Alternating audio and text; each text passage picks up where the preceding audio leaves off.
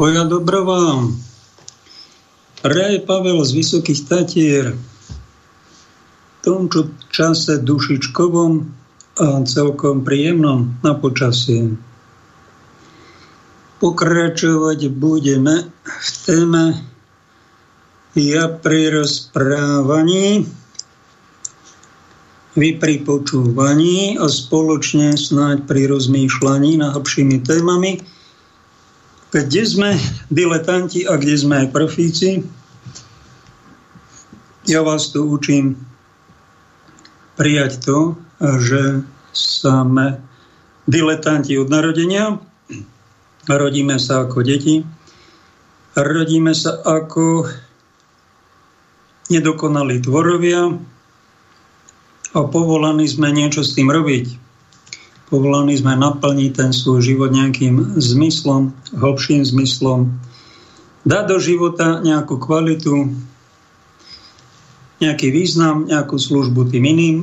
Ja tu ponúkam a propagujem službu aj nebu, spoluprácu s Duchom Svetým. Tak som pochopil život, tak sme to pochopili viacerí cítime, že máme z toho radosť a že to dobre skončí, aj keď ten život není vždy jednoduchý. A pripomínam sebe, pripomínam vám, čo ma počúvate a zamýšľate sa nad tým, čo hovorím.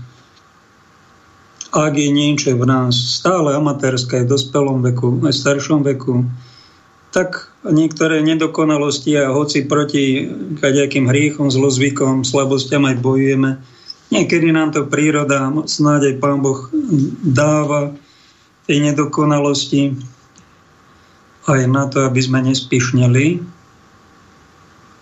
a musíme sa s nimi zmieriť, bodaj by to boli len chybičky.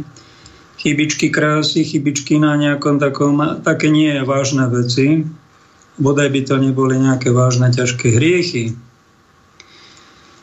ktoré máme na rováši, ktoré treba počas života poupratovať a s nimi sa včas rozlúčiť.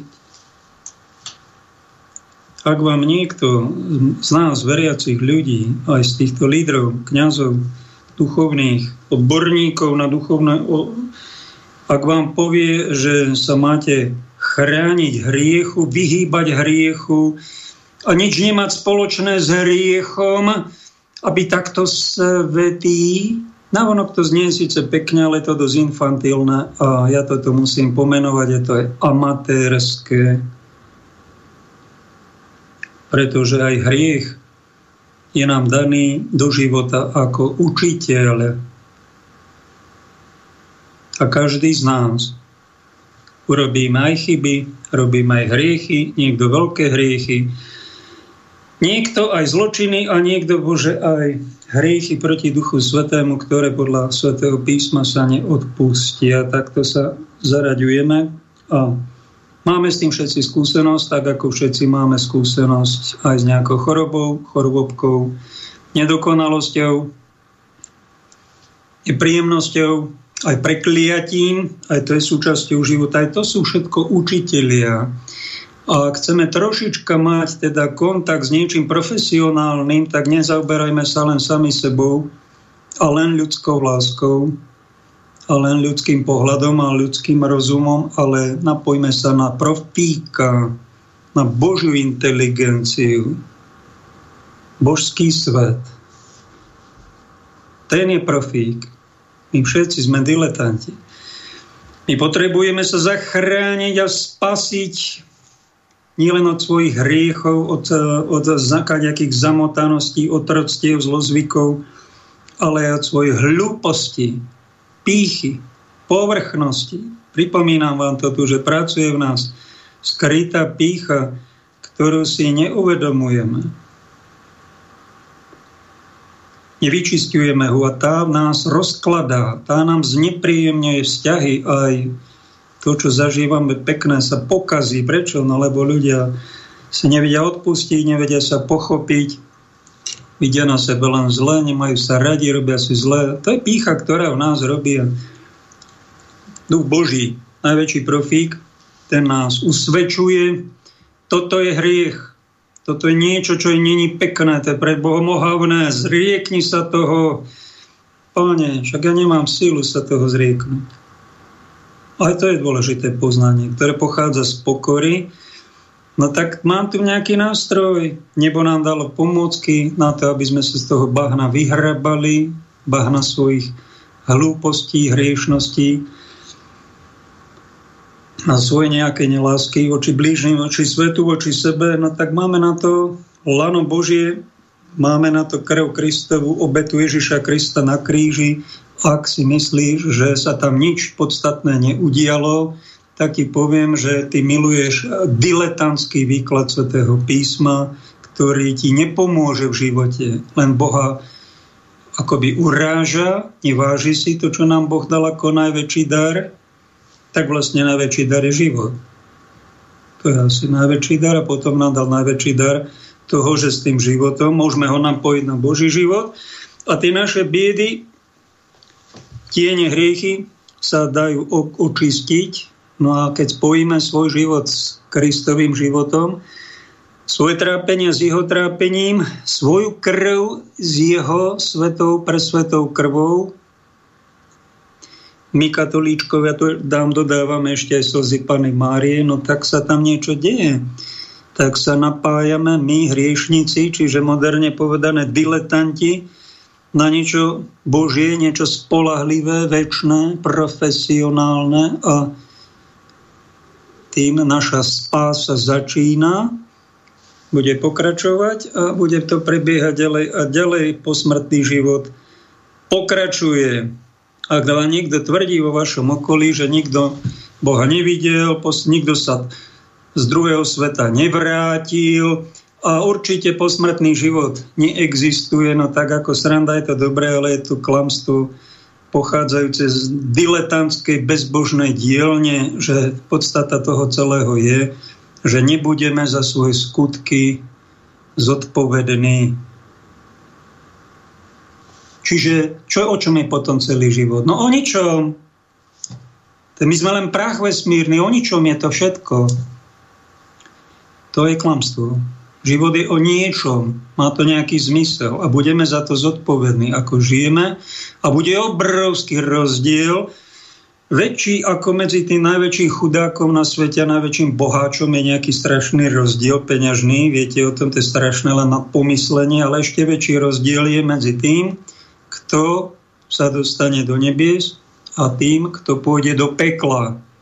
Bude sa si škvariť v nejakom väčšnom trápení, ktorom si niekto myslí, že vôbec neexistuje.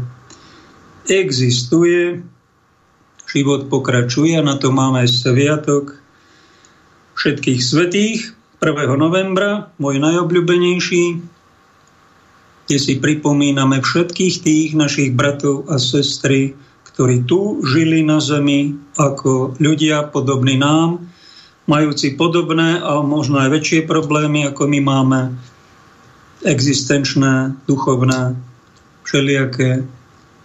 Ale držali sa veľmi statočne, sú to hrdinovia svetej viery, oni zobrali život vážne, aj vzťah ku Kristovi a dotiahli to do konca verne a sú v nebi.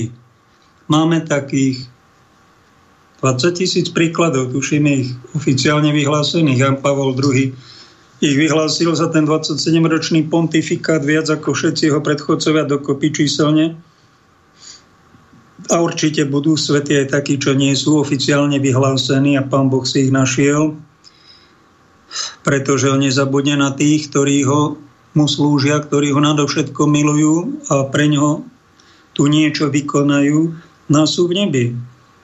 Sú to skutoční výťazí. Je dobré mať nejakého priateľa v tomto nebeskom spoločenstve, v tejto nebeskej rodine,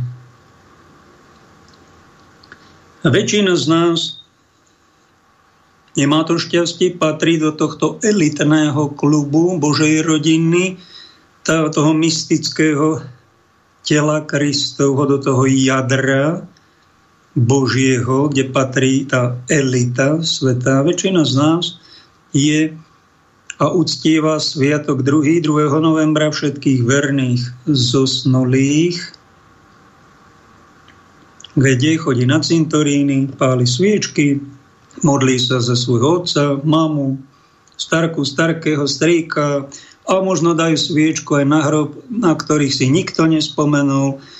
Chodia na sveté omše, slúžime za duše vočistci, krásny úmysel som nedávno videl za tých, na ktorých si nik nespomína. To muselo byť krásne, nezištné srdce jednej reholnej sestričky, ktorá takto dala takýto úmysel Sv. Omše a ten kňaz, čo to slúži, sa aj za takýchto modlí, ktorí sú v jeho dosahu veľmi pekne. No to sú veriaci kresťania väčšinou, ale snáď aj iné náboženstva, ľudia dobrej vôle, ktorí sa pechorili tiež po tomto svete, nezobrali až tak vážne Evangelium Ježiša, neboli to až takí profíci ako svetci, ale boli to ľudia dobrej vôle a počas života žili statočne, vyznávali vieru ako vedeli, ale majú v sebe nejakú nečistotu, nedorobili si tú svoju duchovnú prácu, ktorú mali, alebo tie povinnosti, ktoré si nejaké snáď zanedbali, no tak to odrábajú po smrti vočistci.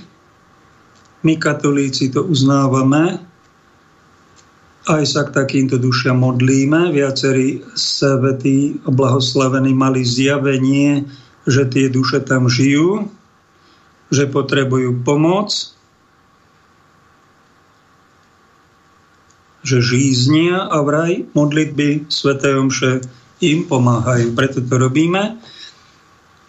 V, v evangelickej cerkvi tí tvrdia, že očistec neexistuje, že je iba nebo peklo oni sa k tzv. zosnulým už nemodlia a povedia, že im už není pomoci, že už kocky sú nielen hodené, ale sú aj dokotúľané.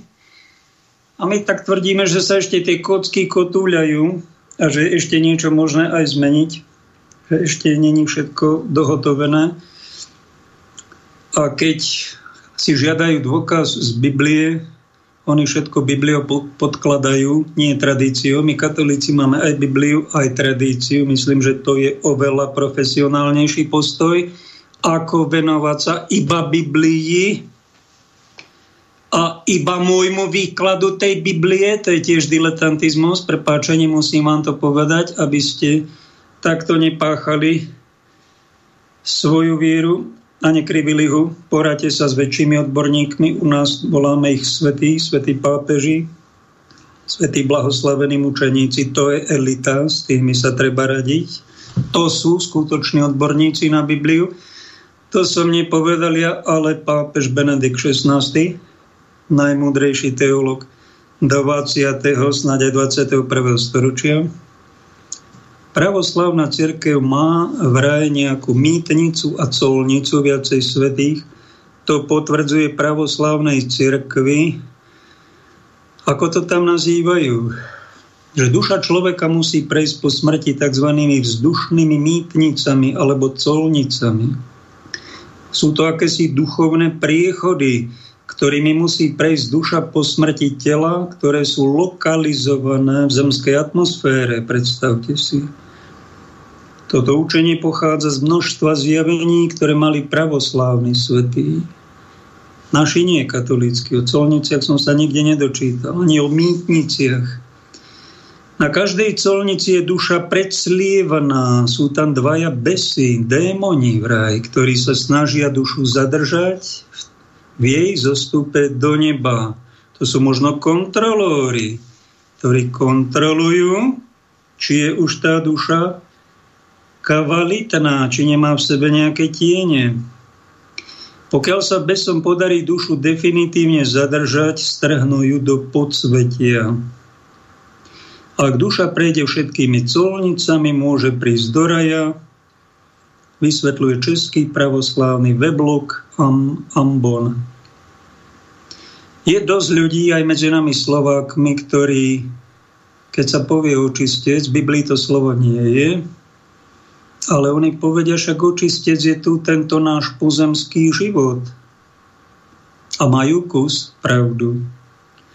Lebo všetci tu na niečo, na niekoho, činom na nejakú lásku, na nejaký veľký úspech a šťastie čakáme a trpíme. Keď ho nemáme a keď nejaké to šťastíčko zažívame očka nám zablikajú, nejakú tú lásku prežívame, prejde nejakých pár dní, ak na to aj zabudneme a potom sa máme také ambivalencie, také pocity rozporu plné. O tomto je život. Toto je tá blaženosť, toto je to šťastie.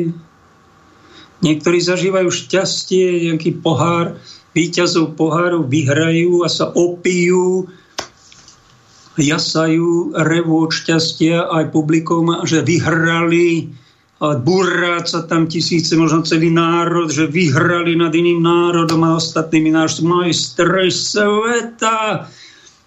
Ale potom opití vytriezvejú, hlava ich už neboli, a vidia, že mali opicu, niektorí sa aj povracali a potom to šťastie končí, tá sláva, tak to nie je moc slávne však. My sme určení na väčšiu Božú slávu, nie len takúto pozemskú jeden taký úspešný športovec, taký frajer, sympatiák, solidiák, navonok sebavedomie, jeden z najkrajších gentlemanov, mal najkrajšiu ženu a všetko mali super. Darilo sa im 10, 15, skoro 20 rokov, ale čo sa stalo, niekto do ňoho dabúral a rozbil mu nielen auto, ale skoro mu zobral život. Mu zhavaroval a musí ležať doma je postihnutý a nemôže behať po svete a musí a tá manželka sa o neho stará a je svetkom niečoho, čo vôbec nečakali ani ona, ani on. On dennodenne je z toho strašne frustrovaný a nadáva. Ak ma počúvaš, tak ťa pozdravuje. A nenadávaj toľko. Prišlo ti, pán Boh ti daroval život, krásnu ženu, úspechy, bohatstvo, slávu a teraz zažívaš druhú polovicu života, zažívaš poníženie, neslávnosť, chorobu, utrpenie, tak sa zaujíma nejakú knižku si zober. Keď je Biblia pre teba ťažká, tak si niečo zober. Čo mám urobiť teraz v tomto stave neslávnom, boľavom, ťažkom, ponižujúcom? Však aj pán Ježiš prežil strašné poníženie. Ty nevidíš, koľko mučeníkov ľudí statočných trpí krivdy, prenasledovania, rany a oni nefňukajú, neobvinujú, nestrpčujú život tej svojej manželke každému, kto príde a, a začnú na neho vešať svoje nešťastie a obviňovanie a sebalútosť a vzdychať. Som sa dočítal, že Baťa, veľmi úspešný podnikateľ, aký vzor vzorov, Joško Banáš o ňom knihu napísal a tak mu ešte viac pomohol k sláve oživiť túto pamäť. No tak vraj, keď videl nejakí ľudia, ktorí prichádzali do jeho továrne a začali vzdychať, začali sa stiažovať, začali obviňovať a tak odoberá to energiu a nakazí to celý kolektív, ktorý ide dolu vodou, celá firma, on ich ani nepríjmal do svojej firmy kvôli tomuto. To, to, je skrytá pícha, to sú nespracované rany. A čo si ty myslíš, že budeš len výťaziť a góly dávať a všetky len a všetky možné úspechy, príde aj toto, príde aj niečo iné. Ak chceš byť profík života, tak sa troška prehl, trocha aj pokor a popros, dobrý Bože, zober mi tú príšernú píchu, to ja som si myslel, že to je sebavedomie, ale ja som bol samý úspech, sama sláva, všetko išlo, karta mi išla, teraz mi karta nejde. A ja mne doplaču, tak sa vypláč. Spiritualita, ktorá nehovorí o dar sos, je diletantizmus. Diletantizmus pre puberťákov. Zarevať by som vám to mal všetkým, čo ma počúvate nechcete skončiť ako pubertálne rozmaznané deti, tak utekajte v druhej polovici života týchto diletantov. Niečo je v nich aj dobré, ale keď vás neučia o kríži, o rane, 500 stranová kniha o pozitívnom myslení, všetko treba brať pozitívne a ani jedna veta tam nie je o nesení si kríža. To je ťažký amatérizmus. Pozor na to. Sú šmejdi duchovní. Môže to mať, aké chce zlaté obaly. My tiež sme všelijakí šmejdíkovia, kresťania. Jedni majú Bibliu v čiernom, druhý v bielom, ďalší v rúžovom, ďalší v zelenom. A podľa toho sa toho držia treba si dať aj na nás pozor, ale tá Biblia, ten obsah, tam je niečo veľmi dôležité, podstatné, spásu prinášajúce. Čo nám, čo nám ten život skvalitní, nadobudíme nejaký duchovný kapitál.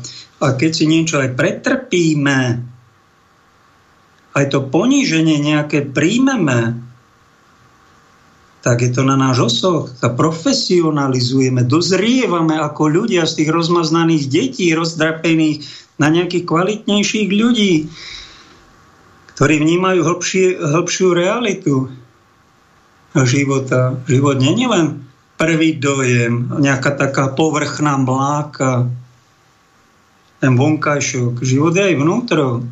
99% toho podstatného sa deje vnútornom našom svete. Nie v tomto vonkajšom svete, ktorom musíme žiť, samozrejme aj tam. Patrí to, ale ten život aj skončí a život pokračuje ďalej a tu sme obrazne povedané na pár minút a tam budeme na desiatky tisíc rokov.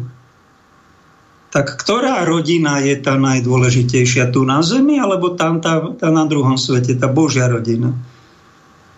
Snáď to docvakne, čo je dôležité a podstatné. Toho sa treba držať. Tak si pustíme jednu našu tiež, snáď kráľovnu našich speváčiek, ktorí koľko? 40 rokov. 40 rokov je na vozíku po autohovari. Marika Gombitová.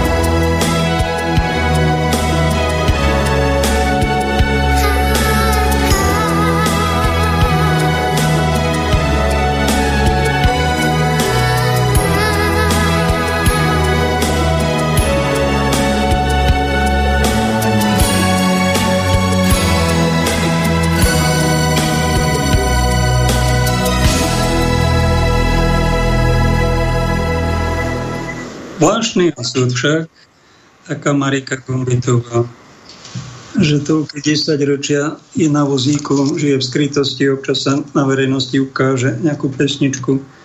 Krásno ako táto, to je kráľovna našich speváčov. Prepášte ostatné, možno sú lepšie nejako technicky, ale Marika to má podložené aj tou svojou obetou skrytou. A ak je ona veriaca, Pán ho oslávi a bude nielen chodiť, ale bude lietať ako aniel. Ak prežijete svoj život statočne, ja vám to tu opakujem, mám aj nových poslucháčov, ak niekto už prežije svoj život veľmi čestne, dôstojne, statočne, s Duchom Svetým, v úcte k nemu, spolupráci, bude z neho aniel. Ak niekto chce byť archaniel, tam sú stupne anieli, archanieli, cherubíni, serafíni, tróny, pánstva, mocnosti, kniežastva, sily. Škoda, že to je vyhodené z katechizmu nového, v tom staršom to je a dá sa, môžeme to stále používať vraj, povedal mi jeden pán prelát, že to nebolo zrušené. Sú aj tam stupne, tak ako v pekle sú stupne, v očistci sú poschodia, aj tu sú nejaké rôzne úrovne z Božej slávy. Tak ak sa niekto chce zaniela zmeniť na archaniela, tak mu odporúčam ísť do Matky Cirkvy, ktorá je tu 2000 rokov, založená apoštolmi 12 na pokyn samotného Božieho Syna. Tá církev tu existuje, má svoje dve časti, to vám tu opakujem. Tá istá firma je aj svetá a je aj nesvetá.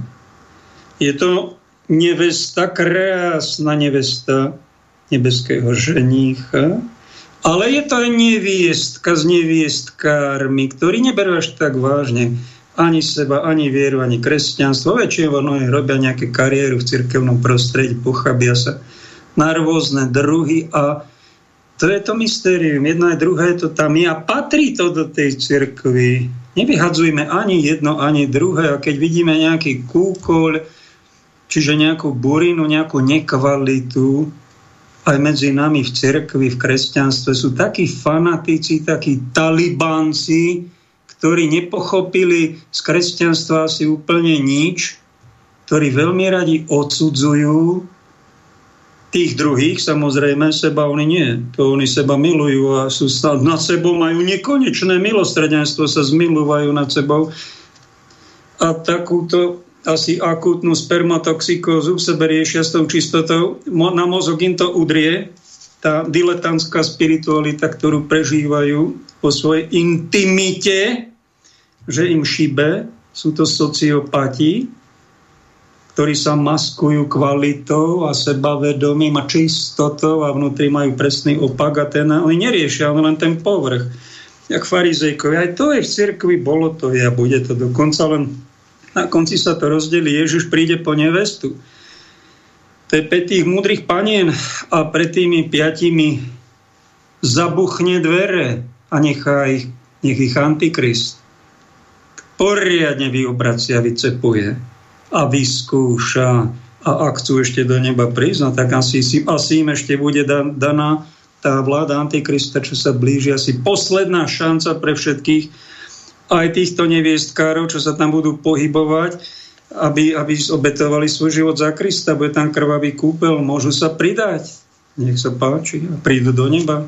Ak to nestihnú posledný vlak, posledné spoje, no tak ich čaká väčšie jazero. Aj o tom je biblické posolstvo. My tu nemôžeme klamať.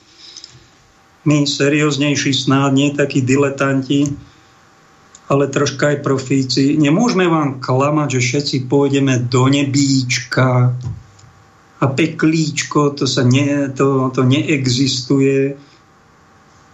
Musím povedať, že aj peklo existuje, väčšie trápenie existuje.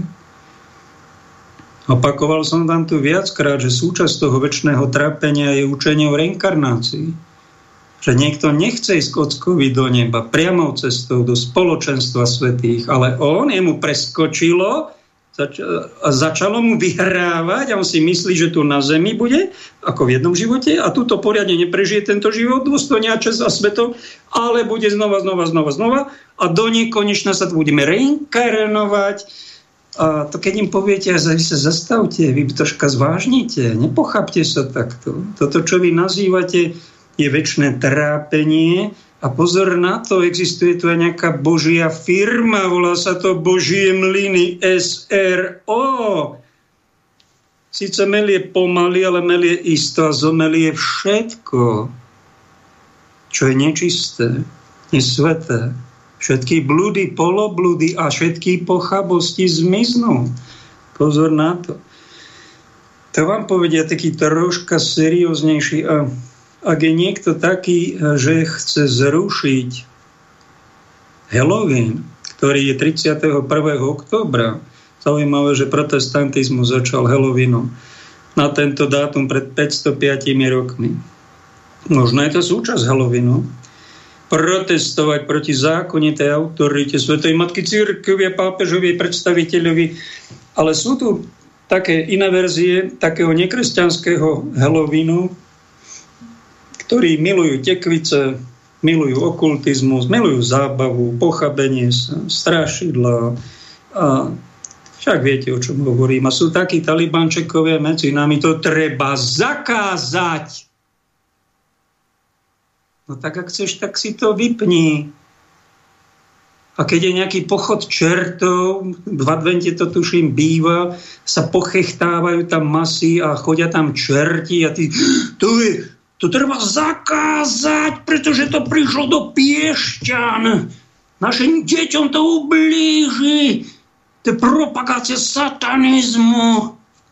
No tak keď si myslíš, to tak daj návrh, ale taký sa mi tu zdá taký diletantský postoj teba. Troška profesionálne by bolo zobrať svoje deti, držať ich za ruku, keď sú tu čerti tam a začnú strašiť a bičom plieskať, tak aby, aby ich nepleskli tým bičom, tí fiktívni čerti, čo sa tam zabávajú, pochechtávajú, strašia pri tom, tak, tak, tak spovzdiali sa na to aspoň pozrie s tými deťmi, podľa mňa rodič profík by to tak riešil a povedal by im, pozri sa Eško, pozri sa Marienka, takto skončia ako títo čerti. Toto sú len masky, toto je divadlo, ale tí, ktorí budú hrešiť, tí, ktorí budú nečestne žiť, ktorí sa budú rúhať Bohu, ktorí budú prenasledovať slušných ľudí a ktorí nikdy nepôjdu na spoveď ani nepovedia slovo prepáč, tak oni sa vám a budú tam porno pozerať a smilniť a nebudú si rodinu ctiť, takto oni skončia ako čerti, budú mať takéto skriesené tela. Poďte sa na to pozrieť, deti, a nezabudnite na to. To je profesionálnejší postoj. A ja by som preto nebol za to, aby sa to zakázalo. Však je to tiež bolo pred druhým vatikánskym koncilom, tu bol pápež, trón, a zjednotenie s trónom a štátna moc a my sme boli na vrchole slávy katolíci a všetkým bolo nariadené ako v Čechách na 300 rokov. Všetci musíte byť katolíci, to je najpravejšia viera. My sme vyhrali na bitke na Bielej hore 1620, porazili sme tých heretikov, husitov a vy teraz budete všetci katolíci a opovážte sa vydávať nejaké knihy s nejakými protestantskými bludmi. Bolo to 300 rokov bol nátlak na český národ a ovocie toho nátlaku je aké? Ateistické Čechy. Antiklerikál. Pretože my sme im nanocovali pravú vieru. My sme vytrhávali kúko my sme všetkých znásilňovať, teda tí, čo toto robili, diletanti vo vedení štátu a cirkvi, všetkým nanúcovali ideológiu, a to je už jedno náboženstvo, jednu vieru a zahráme divadielko, že si všetci ctíme Boha, ako že sme rímokatolíci. A keby ste to dali pod mikroskop a rozprávali by ste sa s normálnymi ľuďmi, mnohí sú nie katolíci. Oni boli dokopaní do toho, aby boli pokryt pokryteckí katolíci. A čo to urobilo? Odpor k Matke Cirkvi v Čechách. A prázdne kostoly a zrútenie Marianského slopu a po katolíci sú nepopulárni v tejto krajine. To je následok diletantského vedenia štátu aj cirkvi. Podobný diletantizmus je na Slovensku, kde začína to v rodinách. Viete, ako sa vyrába ateistický Nový ateista, keď mu povie rodič takto, asi taký talibanček, nám prenábožný, nám, možno taký ma počúvate, tak počúvajte dobre. Ak ty nepôjdeš v nedeľu na svetu omšu, povie nejakému Joškovi, 8-ročnému, ktorému sa tam nechce, no ale pán Božko ťa potrestá. No a ak ty nepôjdeš a neurobiš si 9 prvých piatkov po svetom príjmaní, tak to tak bude prekliata celá naša rodina. A ak si ty nezješ, že na mamu to prešlo a tak, keď ho krmi nedelu a nechutila mu polievka paradajková, ak si ty nedáš tú paradajkovú polievku, ak ju nezješ, pán Božko ťa potrestá. No, tak takéto, takéto tekvice máme aj vo výchove, strašidelné, že sa strašíme, nanocujeme pravú vieru. To sú nie zlé veci Sveta Omša 9 prvých piatkov. Ale to sa má troška s láskou robiť, čak rodič, normálny profík, nenanocuje deťom chodiť do kostola. Mne to e, otec a mama, musím ich pochváliť, keď som mu niečo zle povedal minulú reláciu. To bol lekár, málo ktorý lekár za komunizmu, všeobecný, on mal na starosti Eno Nováky, tam pár tisíc ľudí pod sebou v elektrárne. Málo ktorý lekár za komunizmu nebral úplatky ako on a chodil do kostola ako on. A on chodil a mne nikdy nepovedal, musíš ísť so mnou, ale ja som ako malé detsko videl, že otec chodí, tak ja idem tiež s ním. Tak to, to robí rodič profík. No ale rodič diletant, má nejaké ideály, ktoré si sám nesplnil, nestihol a nanocuje to deťom. A poďme. A zastrašovať. A babka sa pridá s, s pani manželkou. No a vyrobí to čo?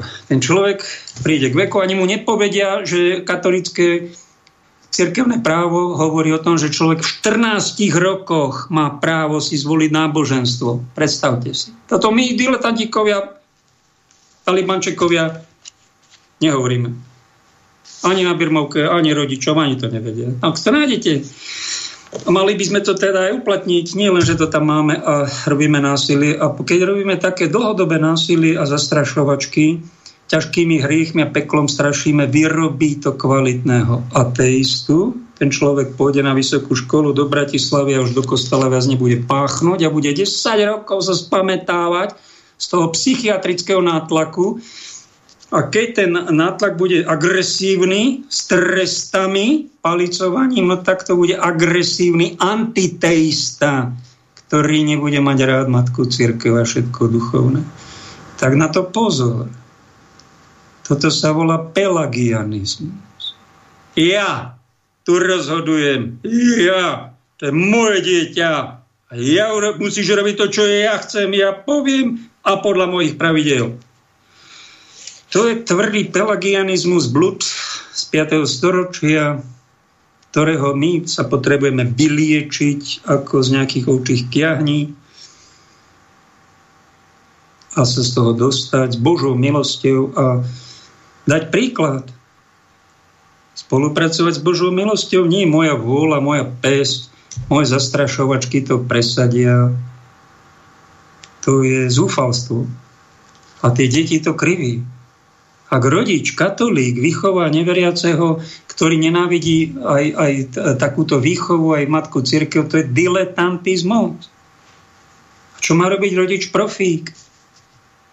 No v prvom rade teda, nie hoci ako to splodiť, ako boli skolár, tam má 10 detí, ktoré ukáže pápežovi a my diletanti všetci mlčíme a pápež to požehná František, ako že to sú moje deti, moja rodina. A pápež povie, áno, v rodine je budúcnosť a my sa tu pochechtávame na to, lebo to má s desiatimi či dvokoľkými ženami. A nikomu to nevadí, nikto Borisa Kolára nevyzve na pokáne, tak ak ma počúva Boris, pán eh, predseda parlamentu, tak sa na to pokáničko teda dajte. Už ste bol, teda videli sme, ako klačíte tam pekne s pani Čaputovou, aj s pánom Hegerom. Aj Matovič tam tuším klačal. No teda my sme najzbožnejší štátik na svete, tak navonok, ale tak no však toto majú robiť všetci. Dobrý príklad. Takto sa začína. Mali by sme teda ísť do toho sviatostného manželstva tam, keď už nejaké to dieťa počneme a sa to narodí, tak nepovažovať to, že to je ja, som autor, ja som pán Boh a to je moje. Ale normálny človek, troška profesionálny veriaci človek povie, pane, to je tvoje dieťatko. To je tvoj dar. Ďakujem ti za to. Čo s ním mám robiť? Ako ho mám vychovať? Ty si nám to dieťa požehnal. Je to nádherné, ďakujeme ti. A čo toto dieťa si praješ, aby bolo v tomto živote? Nech je na tvoju čest, na tvoju slávu. Prosím ťa, Duchu Boží a spoločne aj muž so ženou, matka s otcom by sa mali modliť. Pane, tvoje dieťa, ktoré si nám požičal na pár rokov a tešíme sa z toho, my ti z vďačnosti a lásky to dieťa obetujeme tu, v chráme, dáme ho pokrstiť. A prosíme ťa cez ten svetý krst, vlož doňho Božiu milosť, Boží program a nám daj silu, aby sme ho vychovali podľa tvojho plánu, ktorý s ním máš. Toto robí normálny veriaci človek. Ostatné, ak sa na toto zabúda a sa tam popíja pálenka, oslavuje sa všetko ostatné, tak to je už diletantizmus.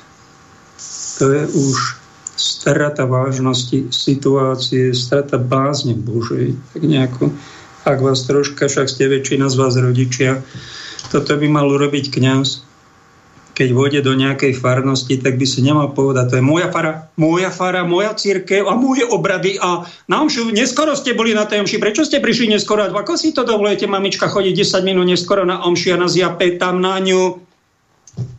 Nemáš ty tiež akútnu spermotoxikózu z tej čistoty, že zjapeš na ľudí ako jeden prelát, ktorý bol v tom anti, teda taký borec, že to teda si to vytrhol, tú intimitu aj s káblikmi, on nemal problém, on bol tak prečistý, 10 ročia svojho života zjapal na ľudí.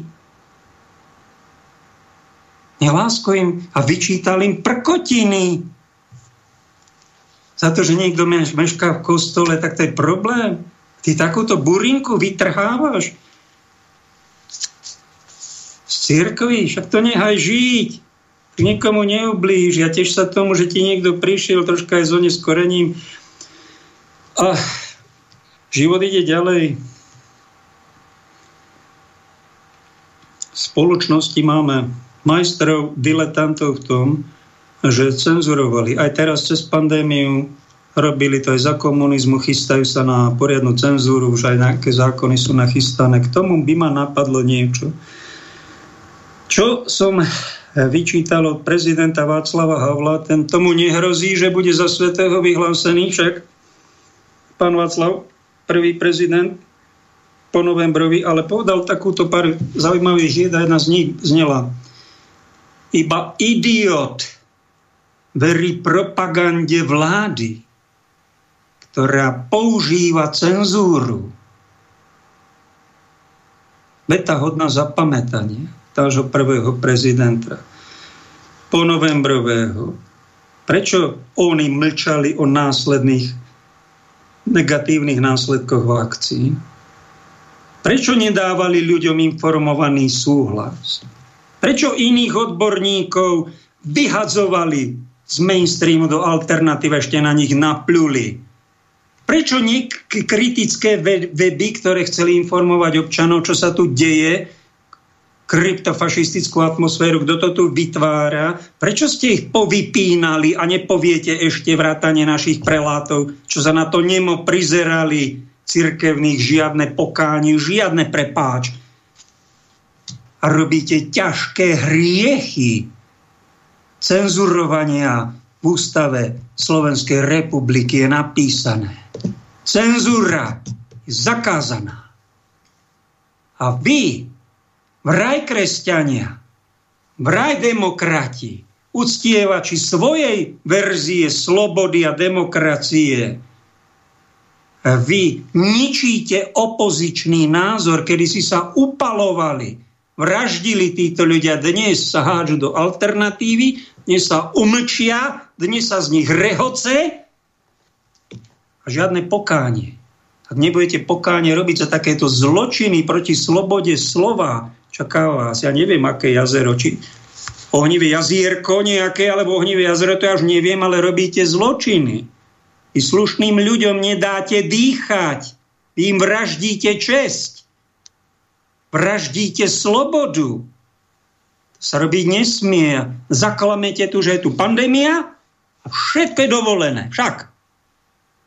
Len vy si tu môžete robiť, čo chcete. Banditi. Beda vám, diletanti. Vo vládach. Mal by niekto povedať. Tak to robí miesto nich takýto šmejdi v politike. Niečo otrasné. Otitulovaní. Chodia niektoré do kostola, vraj kresťania. Sa nehambia toto robiť takúto prostitúciu s mocou tohto sveta, kvôli peniazom, kvôli svojim funkciám, kvôli svojej prašivej sebaoslave a skrytej píche a navonok sa hráte, keď ste pamboškári. Sa robiť nemá. To je znakom toho, že nejde o profíkov vo funkciách. Podobne si to všimnite. Mala tu prísť obrovská najarbína covidová, neviem aká, a štvrtá dávka, musí byť to všetko bolo rozdúchavané. To ako čarovným prútikom sa zrušilo, keď Rusi napadli Ukrajinu. Covid zmizol. Všetky opatrenia, pandémie, všetko sa zrušilo, Covid tu není, čiže to bol celé podvod a robíte to isté, čo s covidom teraz, s Putinom. Všetku špinu vrhnete na Rusov, zablokujete všetky kritické názory na ukrajinskú dočasnú a tajnými službami dosadenú vládu po Majdanovu, ktorú tam vystrielali do Majdanov, strieľali, upálili vo 10-20 ľudí, tuším, tam dosadili svojho arcišaša, ktorý jadrovými útokmi obvinuje Rusko, jadrovú mocnosť a 1,5 miliardy mu vraj Európska únia slúbila od nového roku, že mu každý mesiac bude poslať euro. No niečo nehorázne. Čo sa tu deje, aký diletantizmus, akým otru, to, to, nie sú otruby, toto sú plesnivé zrná, čo sa dávajú v podplatených mainstreamových médiách, ktoré to kodkodákajú všetky ako papagáje. A my keď chceme niečo slušne vysvetliť, povedať, však tým si przníte duše, svoj svet, poznanie. Ako môžete pokojne spávať v takomto trapnom, antikresťanskom, antiústavnom diletantizme? Ako toto môže niekto robiť? To, dá sa na to pozrieť, že to je majster diletant. No dobre.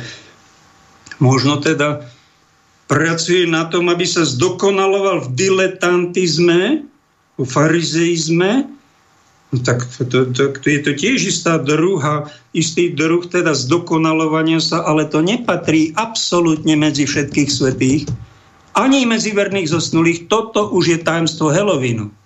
Ja sa prihováram za to, aby vám dali tento sviatok, aby ho nezrušili a nezakázali títo talibančekovia, ktorí chcú vytrhnúť Helovín, aby deti sa na to ani nepozreli. Ja by som im povedal, pozrite sa, to sú tekvičiaci ktorí milujú svoje zadimené tekvice, dym, lži, strašenie. Oni toto vyznávajú. Viete, prečo to robia? Prečo sa strašujú? Pretože uctievajú démonov. A oni sa na tých démonov aj premenia. Teraz sa na nich len hrajú, ale sa aj v skutočnosti premenia. Budú robiť strašidla po smrti niekoľko storočí.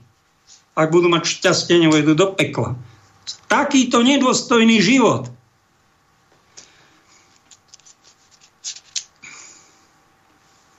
Na Slovensku sa e, deje nielen boľavé, smutné veci, sú aj pekné veci, všímajte si ich. Preto tak niekedy emocionálne tu burácam, e, že toto my e, v týchto médiách nerobíme.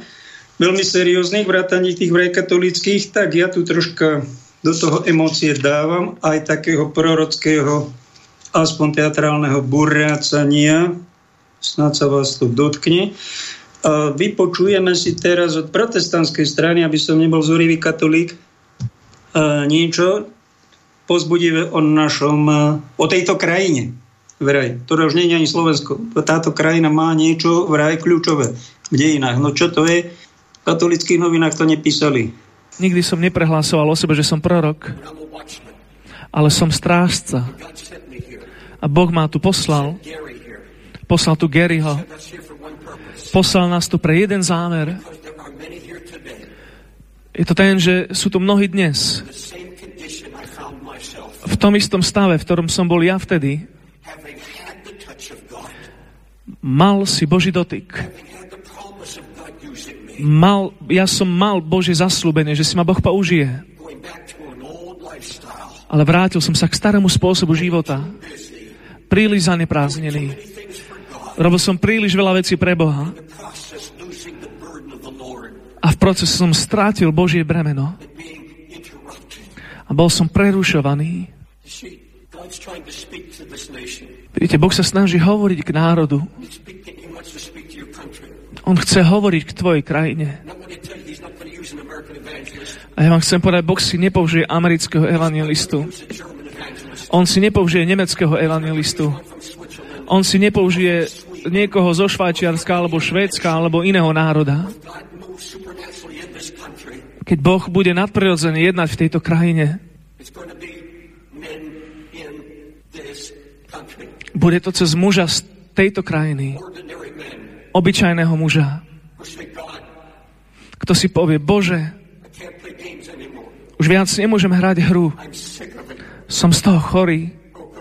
O Bože, ja chcem Tvoj dotyk. Ja chcem Tvoje pomazanie. Ja chcem vidieť duše zachránené. Ja nechcem byť len pastierom stáda, ktorý len potešuje svojich ľudí. Ja chcem udať príklad pre tvoj dotyk. A každému mladému pastorovi, každému mladému človeku, kto tu je, chcem ti povedať, Boh nemiluje mňa ani o kúsok viac ako teba. Ty dnes na tomto stretnutí môžeš vydať svoje srdce. Môžeš urobiť rozhodnutie. O Bože, nezáleží mi na tom, jak to bude ťažké, jak to bude ťažké. Ja chcem, aby si si ma použil. Ja chcem byť niekto, kto získava duše. Ja chcem, aby si zatriasol týmto národom. A chcem, aby si si ma použil. Boh nerobí rozdiel medzi ľuďmi.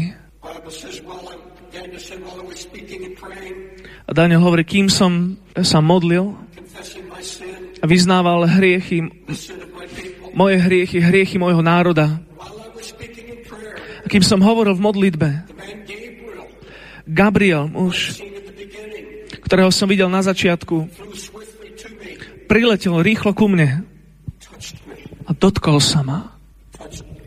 Dotkol sa ma. Niektorí z vás ste strátili Boží dotyk. Strátil si pomazanie Svetého Ducha. Niektorí z vás, ktorí ma teraz počúvate, ste uspokojení s tým, že robíte svoju prácu a bojíte sa toho, o čom hovorím. Bojíte sa kríža. Bojíte sa ceny toho, čo to zoberie z tvojej rodiny. Môže ťa to poslať do iných národov. Môže to otvoriť tak široké pole, že sa bojíš tomu čeliť. Bojíš sa toho, čo sa môže stať. Ak všetko ostatné zavrieš. A povieš, Bože, dotkni sa ma znova. Použi si ma. Zlom ma. Poznaj ma. Ja som nechcel ani prísť na toto zhromaždenie dnes, keď som sa modlil. Povedal som si, mne sa nechce ísť. Ja nechcem ísť, kým ma nezlomíš. Pokiaľ nebudeš môcť použiť každé slovo, ktoré vypoviem. A pokiaľ nezobudíš každého kazateľa, každú pastorovú manželku, kto ťa už viac nehľadá, každú pastorovú manželku, ktorá je zranená, pretože si stratila to pomazanie a ten dotyk Boží. A povedal, keď som ho hľadal, položil ma na tvár a spôsobil, že som sa modlil tieto slova.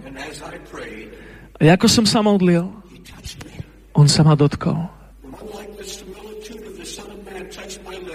A niekto podobný synovi človeka sa dotkol mojich pier. A vtedy som otvoril svoje ústa a hovoril.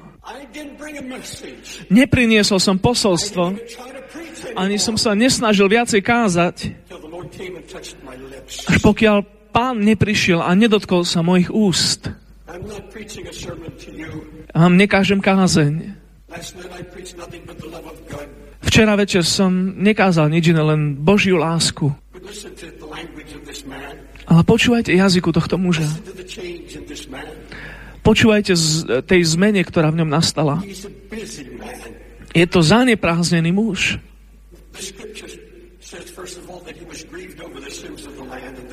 Písmo hovorí, že bol zarmutený za, pre, kvôli stavu svojho národa.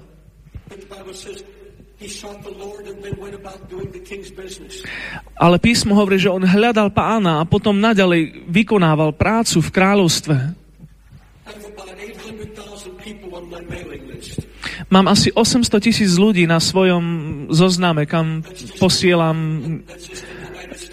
uh, kam posielam kázne a to je len v Spojených štátoch. A ďalšie milióny čítajú moje kázne cez internet po celom svete. Dostávame tisíce listov a mailov každý týždeň. Moja manželka moja rodina čítame tisícky týchto listov. A viete, v čom, je, v čom spočíva, v čom spočíva ten, tá, tá, tá, tá najväčšia stiažnosť? Môj zbor je mŕtvý. Nedokážem nájsť zbor, kde počujem usvedčujúcu kázeň. Kde môžem cítiť Božiu prítomnosť. To je tá najväčšia sťažnosť z celého sveta. Církev je mŕtvá. Nepočujem slovo, ktoré vychádza z Božieho srdca. Každý deň Stovky. Dopis za dopisom, e-mail za e-mailom.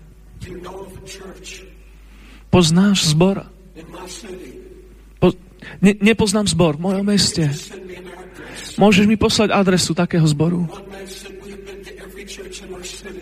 Jeden človek nám napísal, boli sme v každom zbore v našom meste.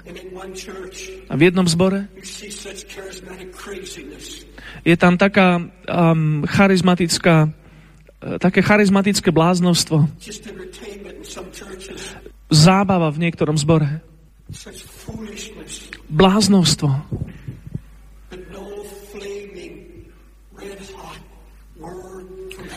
Ale žiadne horiace, horiace plamenné posolstvo z neba. Toto hovorí Daniel. Keď, čo som videl, mnou zatriaslo. Zatriaslo to moju dušu. Musel som plakať a smútiť. Ale viete, dnes v Spojených štátoch církev má zábavu. Na pozemku zboru je postavený McDonald. Vy idete na chodbu pred zbor a môžete si kúpiť Pepsi Colu a krémeše.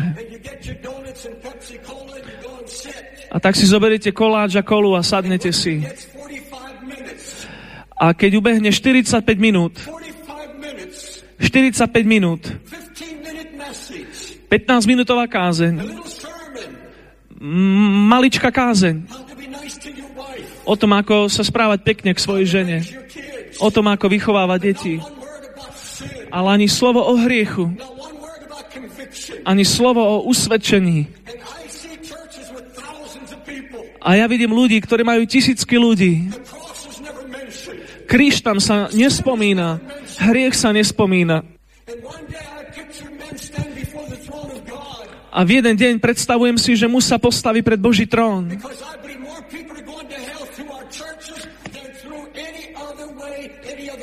Pretože verím tomu, že, že skrze církev ide viac ľudí do pekla, ako skrze akúkoľvek inú cestu. Nie sú to len špinavé filmy, nie je to len pornografia. Je to to, že ľudia prichádzajú do Božieho domu plný hriechu, zaťažený hriechom a my ich činíme pohodlných a spokojných a hovoríme im, že sú v poriadku, pokiaľ prídeš do zboru. A cítia sa dobre v svojom hriechu. Nenazývame viacej zlo zlým. A toto mi hovorí, že, že zakázateľne môže byť úprimný človek, ale nikdy nebol na tvári pred Bohom. Ak mi hovorí, že si mužom modlitby, ja ti hovorím, že to spôsobí, že budeš mať bremeno hospodinovo. Budeš svetým prorokom, zakazateľňou. A už nikdy viac nebudeš spokojný. Ak, ak budeš len kázať kázeň bez toho, že by si vedel, že Boh ti dal z neba slovo. Je toho o mnoho viac, ale prežívam, že som skončil to, čo Boh chcel, aby som povedal. Táto krajina, hovorím teraz prorocky, je kľúčovým národom. Je to malá krajina. V mojom meste v New Yorku je viac ľudí ako v celej vašej krajine. Kážem v meste, ktoré má 17 miliónov ľudí. Ale v pohľade na to, čo Boh chce urobiť v Európe, je slovenský národ kľúčový. A dovolte, aby som vám povedal to, čo prežívam, že Svetý Duch má vedie povedať. Z tohto zhromaždenia, z tohto stretnutia, Počas týchto dva a pol dní Boh plače a hľadá a volá a hľadá ľudí, hľadá muža, ženu, mladých ľudí, ktorí povedia, Bože, zatra s týmto národom. Nech som súčasťou toho. Použi si ma. Páne, vezmi tú lenivosť z môjho srdca. Nech som nespokojný. Učiň ma, aby som sa cítil mizerne z toho. Nech nikdy nepríjmem veci také, ako sú. Použil si si Daniela. Použi si aj mňa. Tak sme kľúčová krajina. Počuli ste to? Tieto slova odzneli prorocky od Davida Wilkersona David Wilkerson, tuším sa to vyslovuje z Ameriky, už je vo väčšnosti. V roku 2003 to povedal Bratislave na zimnom štadióne.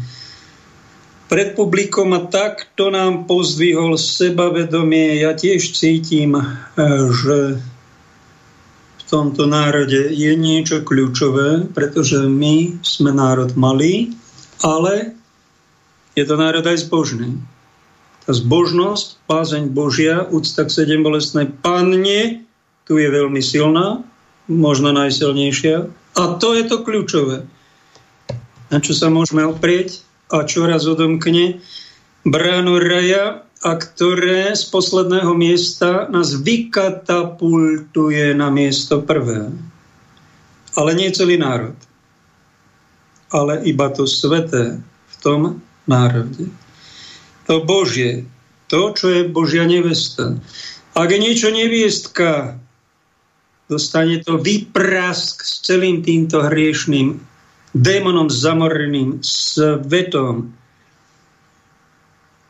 A ak budeme my dymiť a budeme mať podpitých e, bačov aj zadimených kadejakých tekvičiakov, valachov a honelníkov, čiže otrokov, ktorí budú na slovo poslúchať týchto diletantov a myslieť len na seba, ďalej od nosa si nevidieť, tak to vám radím v tomto národe moc nesledovať, nad tým sa nepozastavovať. To, ak si to povšimneme, tak poďme to nejako liečiť. A to, čo je povšimnutia hodné, máme. Veľmi krásne príklady. Jeden z nich je napríklad pán kardinál Tomko. Ak o tom neviete, bol to najslavnejší Slovak v našich dejinách, ktorý tu niečo teda pre tento pre svetu církeve, pre planétu urobil. A on o sebe nepovedal, že ja som najslavnejší Slovák. Ani o Štefánikovi to nepovedal, ani o Štúrovi, či o Baťovi, ale povedal to o pánu profesorovi o svojom vzore, že ten je ešte lepší, ako je on. Viete kto? Pôsobil Michalovcia.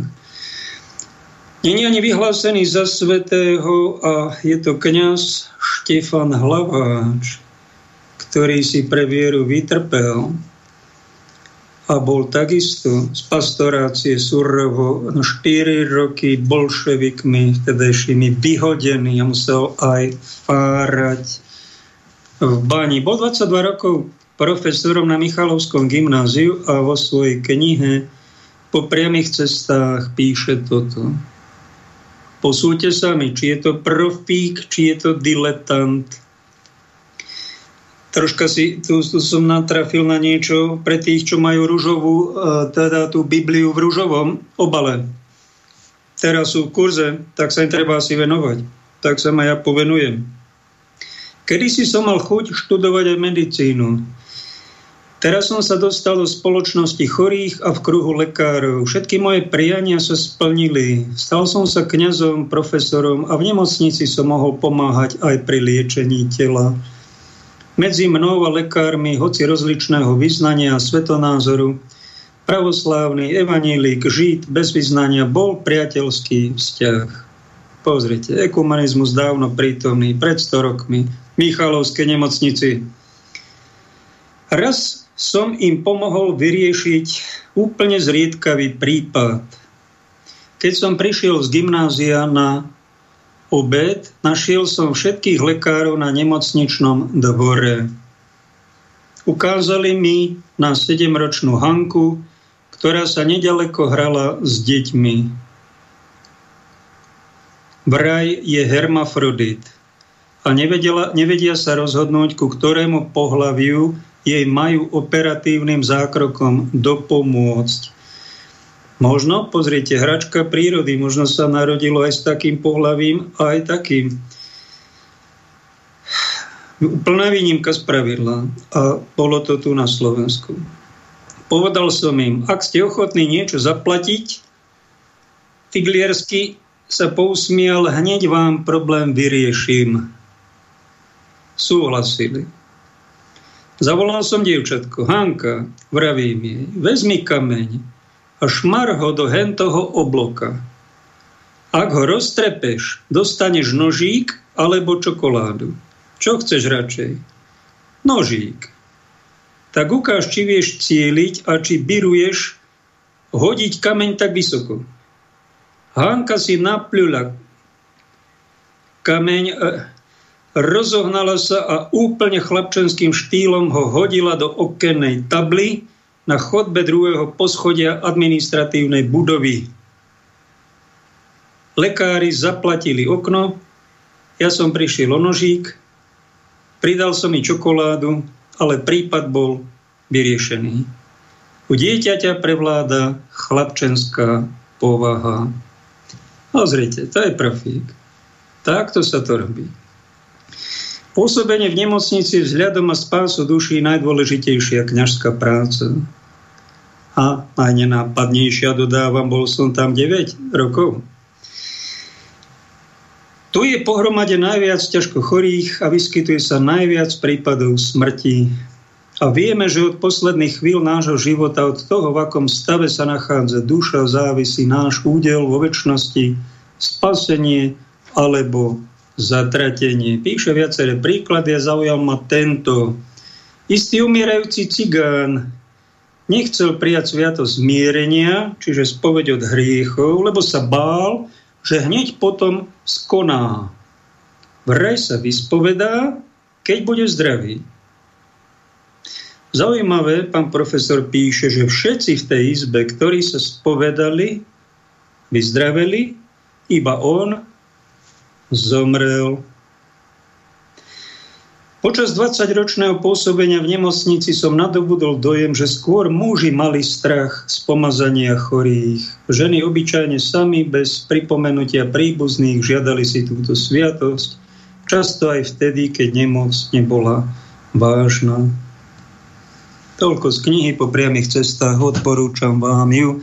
Oveľa lepšie prečítať si niečo také, alebo ísť do prírody, ako riešiť geopolitickú žbrndu, ktorá je stále špinavšia, depresívnejšia, neprehľadnejšia, smutnejšia. Máme tu aj také pekné vzory a tak si ich všímajme, to nám dodáva takú Božiu silu. To zdravé sebavedomie, nie je to hriešne. A takú chude žiť, ktorú všetci potrebujeme. Počuli ste o tom, že máme v Matke Církvy aj neporušené tela svetých. Jedna z nich je Mária Čelesta Krstarosa, blahoslavená, ktorá je spolu zakladateľkou Rehole Redemptoristov. Vidíte ho na fotografii dnešnej relácie na oputavke každý svetý mal aj nejakú svetu. To povedal Robo Bezák svojho času v Banskej Bystrici, tak som sa nad tým zamyslel. Keď si niekto myslí napríklad, že aj celibá to je o ničom, to je len smutné, to je len trápené, ten hrozené, to není určite pre mňa. No dobre, tak keď to není pre teba, tak si žij, čo chceš keď sa túžiš trikrát rozviesť a mať e, s troma ženami šesť detí, tak si to aj zrealizuješ. Kto ti do toho keca? No, máš slobodu, tak si to žij, ale nevyhral si v živote. To je diletantizmus. Oveľa profesionálnejšie je, profíci sú není takí aj v kňažskom stave, ktorí potláčajú svoju sexualitu, ktorí vytrhnú si eros aj s káblikmi, ktorí sa hrajú na svetých, nikdy sa do nikoho nezamilovali, nikdy žiaden problém nemali. To, to sú diletanti. Alebo lepšie povedané sú na ceste. Najväčší profík je svetec Alfons Liguri, ktorý sa modlí, stiahne z neba spoločnosť redemptoristov a je hneď vedľa neho Mária Čelesta Krostarosa, vyhodená z iného kláštora, ponížená a tam trpiaca mystička, nádherné spisy tu zanechala aj dielo vo veľkej úcte je on ako duchovný otec, ona ako duchovná matka a deti to sú redemptoristi. Spoločnosť, ktorá je tu aj po 300 rokoch a bude tu na veky, na Božú slávu. To je Božia rodina, malá Božia rodina na zemi to je, ste to nepočuli, tak vám hovorím, to je niečo profesionálne, niečo ideálne, niečo božie. A ak robíte svoje rodiny, nech sa vám páči. Ak je tisíc rodín a majú v sebe vedľa kniaza, ktorý ako duchovný otec, tak takto by nemala mala vyzerať aj duchovná rodina vo svojom ideále. A keď náhodou iný kniaz sa nám do kniažstva dostal, zamiloval sa a opustil to kniazstvo a zobral si za manželku nejakú tú fešandičku a majú svoju rodinku a opustil kniažstvo, tak to je, to je z jeho strany diletantizmus. Oveľa väčší diletantizmus, keď pľujeme na takéhoto kniaza chudáka, ktorému sme mali v seminári povedať, nech si to rozmyslia, nech sa radšej nedá vysvetiť, alebo že nech je diakon ženatý. Na to nebolo čas 6 rokov povedať, no tak vy ste tí diletanti tiež a ak robí ten kňaz nejaké hriechy v tej rodine, tak tie všetky hriechy padnú na teba, ktorý si mu to nepovedal. Asi ho takto zmanipuloval. Aj kňaz sa zamiluje. Stalo sa mi to viackrát v živote. Že som niekoho niečo riešil. A bolo to veľmi boľavé. Také najsilnejšie to trvalo 5,5 roka A uverte mi, alebo neuverte, ja som s tou osobou nemal fyzicky nič. A trpel som tak, že som išiel niekedy zo šalec toho utrpenia. Z toho, čo mi Pán Boh nadelil, ale prosil som nie hociakého ducha, ale ducha svetého, čo s tým mám robiť. A dával som to denne Bohu ako obetu. Toto tá slečna dodnes sa nevydala. Predstavte si, že to skoro 20 rokov Včera mi napísala, ako som mám, a už teraz o ňu nejak nejavím záujem. Uh, jednoducho sa to dá dať ako obeta. Ona ako taká nenápadná duchovná matka, ani o tom nevedela ako duchovný otec a sadalo to na deti našich pacientov, navštevníkov, zamestnancov v nemocnici ako nejaké požehnanie. Takto sa má premeniť a ešte, keby, keby to, to sme nezažili ešte, ale možno to stihneme do konca života, keby sme sa tak v láske ako brat so sestrou objali, že sa máme radi. To je úplný ideál. Tento, to, to som ešte nepostúpil do toho, ešte nie som hoden. Takto to má riešiť profík medzi kňazmi. Ak je teda heterák, no ak je niekto homo, tak títo riešia troška inak, ale keď sa pochechtávajú a keď žehnajú už smilnenie niekoho, tak to je už trestuhodný diletantizmus. A neskončí to dobre, podobne chybu robia tí, ktorí majú Bibliu zabalenú v čiernom obale a myslia si, že biblická dobrá zväz a to posolstvo 4000 rokov, čo tu je, že to je len o trestoch, o odsudzovaní, o negativizovaní iných a hľadaní chýb a, a, a, a, takéto strašenie. Pozor na takýchto arcidiletantov. Boh bude aj trestať. A oveľa viac ako vy. A vy sa nevyžívajte v trestoch, lebo kto je nemilosrdný na blížnych, sam, samého ho tie tresty čakajú. A keď ty vidíš na inom len negácie, zlo, a tvrdí, že miluješ Boha a nenávidíš brata, čiže ho aj odsudzuješ, ty si vrah. Ak to tvrdí, že nemá hriechy, je klamár, to vám odkazuje profík, najobľúbenejší apoštol svätý Ján. Iba hlupák by si toto nevšímal. Máme pekne Bibliu vo veľkej úcte v bielom obale, aspoň duchovne zlatými písmenami je to kniha kníh. Máme Božie slovo v úcte, pretože nám pomáha sa dohotovovať na ten správny obraz či je správny obraz nejaký manžel, tam mal tiež taký fešáčik, mal ešte väčšiu feš, fešandu, mali nejaký dom, už všetko zariadené, firma išla a, a prišiel, niečo tam predstavovali, podlahu a nábytok a niečo tam montovala, prišla firma, zahľadil sa z ten, jeden z tých montérikov, montérov do jeho manželky a on na ňu. S kým si bola? Prečo si bola? Ty si mu koláče doniesla! On sa na teba pozrel, nechod za ním, opováž sa, chod niekde k teraz preč. A takto žiarli. A ona prišla na spoved za kňazom a ona sa vám tak vyplakala na tú moju reverendu v tej spovednici, že som ho mal tú ruku aj tú reverendu mokrú od slz.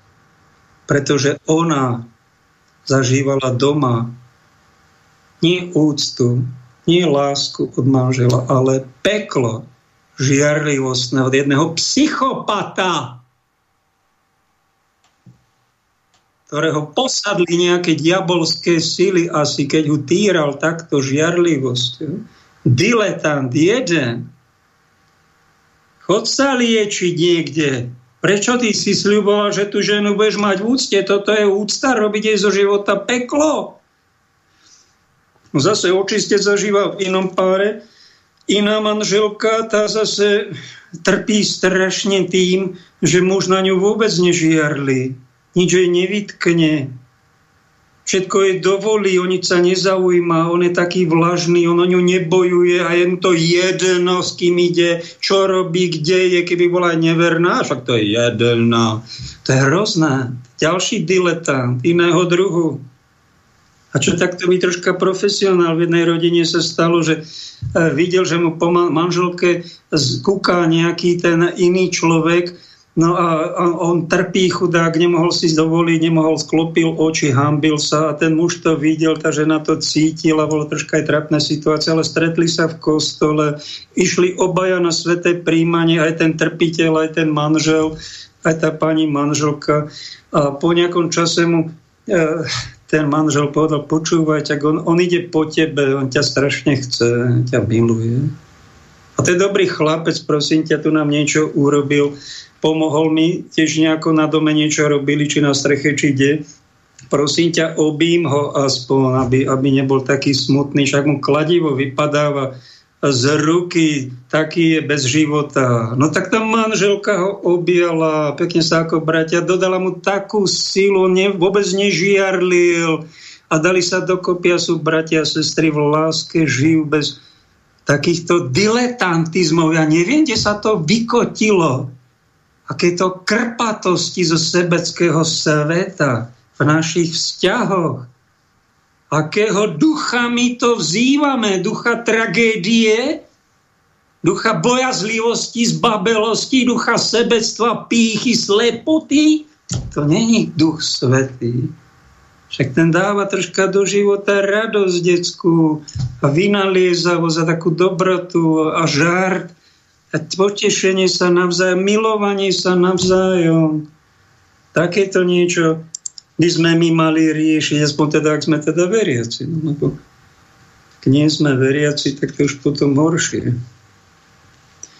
Spomeniem vám dvoch tučných prelátov, našich pánov profesorov zo seminára Bratislave na Kapitulskej ulici. Jeden sa volal Tonko, a mal odhadom tak asi 160, možno aj 170 kýl, ale bol to veľký dobrák a učil nás cirkevné dejiny, rozhodne všetko teda pozitívne o tých cirkevných dejinách, to negatívne tak krásne, elegantne nejako ani nespomenul. No a druhý bol pán profesor Joško, to bol ťažký asi aký infantil, ten mal odhadom tak 120 kg možno. A oni sa vám vybrali na otučňovaciu kúru, videli, že je zlé a pán profesor to študentom povedal, to svedectvo, ako to otučňovali. No, rozhodne, milí bratia, e, tak my sme na tú otučňovackú išli a viete, bolo to náročné, pretože tak na na, na obed sme mali taký šalátový lístok. No a potom, potom na večeru sme mali nejaké jablčko na poli prerezané pre dvoch. No a takto s nejakým čajíkom nesladeným jeden dva dní, no tri dní som var, var, bratia vydržal, ale potom sme išli s Joškom do cukrárne. A hamba, nehamba, Zjedli sme vám 42 zákuskov. Už tak majstri diletanti. Najprv sa prejedáme, prejedáme, potom sa nakotia strašné choroby z toho, keď sa to nakotí teda. Áno, a potom, keď chceme otučňovať, to bolí, to strašne bolí, to sa nedá. A keď nemáme toľko peňazí, aby sme si ten žalúdok zovreli do nejakého zvierača za 3000 eur, to stojí tá operácia, aby nám nechutilo toľko. No a potom to takto dopadne, že sa na nás študenti, budúci kňazi pochechtávajú a boli na skúške u neho, dali mu takú tortu veľkú, lebo vedeli, že má rád sladké, z erotiky nemá úplne nič. Tam je vypnutý, tak si dával také dávky niekto alkoholického si dáva také presladené, jeden tak tú tortu zjedli a pýtajú sa študenti, a čo si mám, pán profesor, čo vám máme doniesť na budúce? No tak ešte jednu tortu by som si dal. No. Tak aj takto nejako dopadáme. Není to naša sláva, je to naša hamba, však máme sklony k hriechu, ale až takéto. Lebo niekde sa hovorí, netlač ma ako tekvicu. No čo to je tá tekvica? Týkev po česky to keď robíme na niekoho nátlak, hlavne my na mladých ľudí, rodičia na svoje deti, kniazy na svojich birmovancov a tlačia tú tekvicu do hĺbok, vieria, oni, oni sa tam zle cítia v tých hĺbkách tie tekvičky mladé a žabky a tekvičiaci. A oni vyplávajú a my zase chytíme tekvicu a tlačíme, aby boli hĺbší, ale oni sa chovajú prirodzene svojmu veku. To musíme pochopiť. A nežiadať o nich a nepreťažovať ich nejakým svedectvom o krížoch a obetách. Oni k tomu sklony nemajú, lebo tekvica vypláva na povrch. No. Tak, a títo tekvičiaci, ja sa prihováram za nich, aby Halloween bol premenovaný štátnym seviatkom všetkých tekvičiakov, aby im bola daná primeraná úcta, pretože to sú ľudské bytosti, ktorí ešte nedostali dar presvetnej víry, sú to ateisti a všelijakí pochábli, ezoterici dokopy okultisti a oni majú tiež právo na svoj názor, na svoju tekvičku, na svoje blúdy, na svoje pochody čertov, na svoj striptíz, alebo čo to majú, lebo oni to inak na verejné domy. Oparar, ale verejte domy vy tu propagujete. Čo ste vy za diletanta? Sa nehapíte? Ako katolík toto poveda, to rádio. Viete čo, pán Deško? Ale ja som chodil, keď som bol bohoslovec aj do Petržalky, a tam bol taký jeden tajný biskup, ktorý 40 rokov mu komunisti nedovolili vyučovať ani na fakulte, nemal ani faru a bol tajný a robil také, chodil v civile, a tam robil strážnika, tam výťahára, tam sudivala, ale potom bol chorý. A on sa občas tak, kde si objavil v jednom byte a boli sme tam takí 20, počúvame ho a ten nám povedal, že svätý Tomáš Akvinský povedal, že treba nie podporovať prostitúciu v uliciach bez brehu a nekontrolovanie, ale že majú byť nejaké verejné domy, eh, kde sú tie tekvičky, či žabky, či sú z toho pod kontrolou, aj zdravotnou, aj spoločenskou. Má to byť niekde na okraji, nie v centre mesta, aby to nepohoršovalo deti a mládež. A povedal to, teda učil to vraj učiteľ svätý Tomáš Akvinský a povedal nám to tento pán biskup, ktorý sa stal neskôr našim kardinálom. Jan Chryzostom Korec, ešte štvrtstoročia tam bol v Nitre, tak viete, to povedal teda väčší profik ako ja a vy si poopravte názor a vy keď chcete zrušiť verejné domy, tak si ich zrušte. Aj pornografiu, aj Halloween, aj pochody čertov. Keď tam nechcete chodiť, si to vypni, nepodporuj to, nechoď tam ani si to nevšimni, ale nenanocuj to nekatolíkom, nekresťanom, pohanom, ateistom, tento tvoj svetonázor, pretože tí ľudia chcú žiť. Boh im dáva právo aj hrešiť, aj neveriť. A právo sa aj dokatovať a zatratiť. To je právo od Boha stvoriteľa. Tak my im to nekradníme, pretože my na tieto krádeže iného názoru, iného štýlu života, inej viery právo sme nedostali. Toto nám nepovedal pán Ježiš.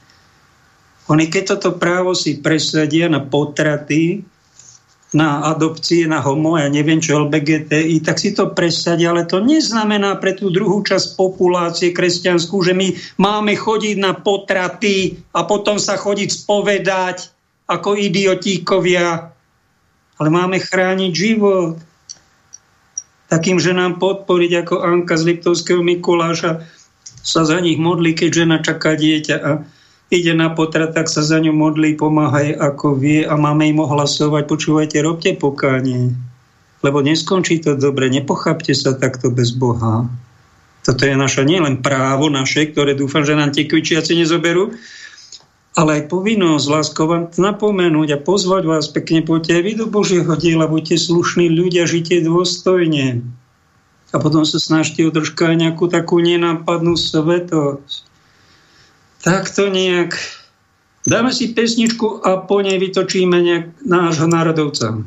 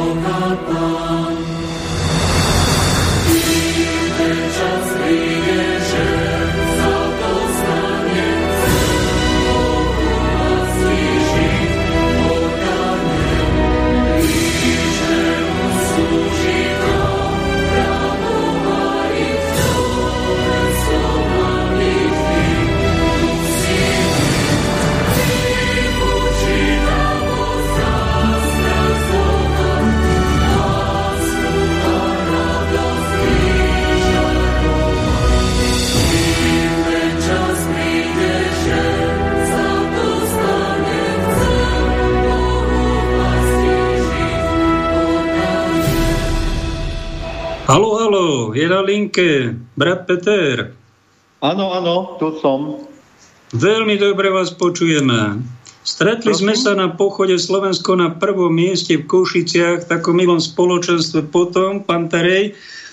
Dali ste mi číslo a duch mi dal zavolaj Petrovi, panu inžinierovi Kohutovi do Prešova. Povedzte nám niečo, vy ste boli pod Tatrami tu na nejakej akcii ešte.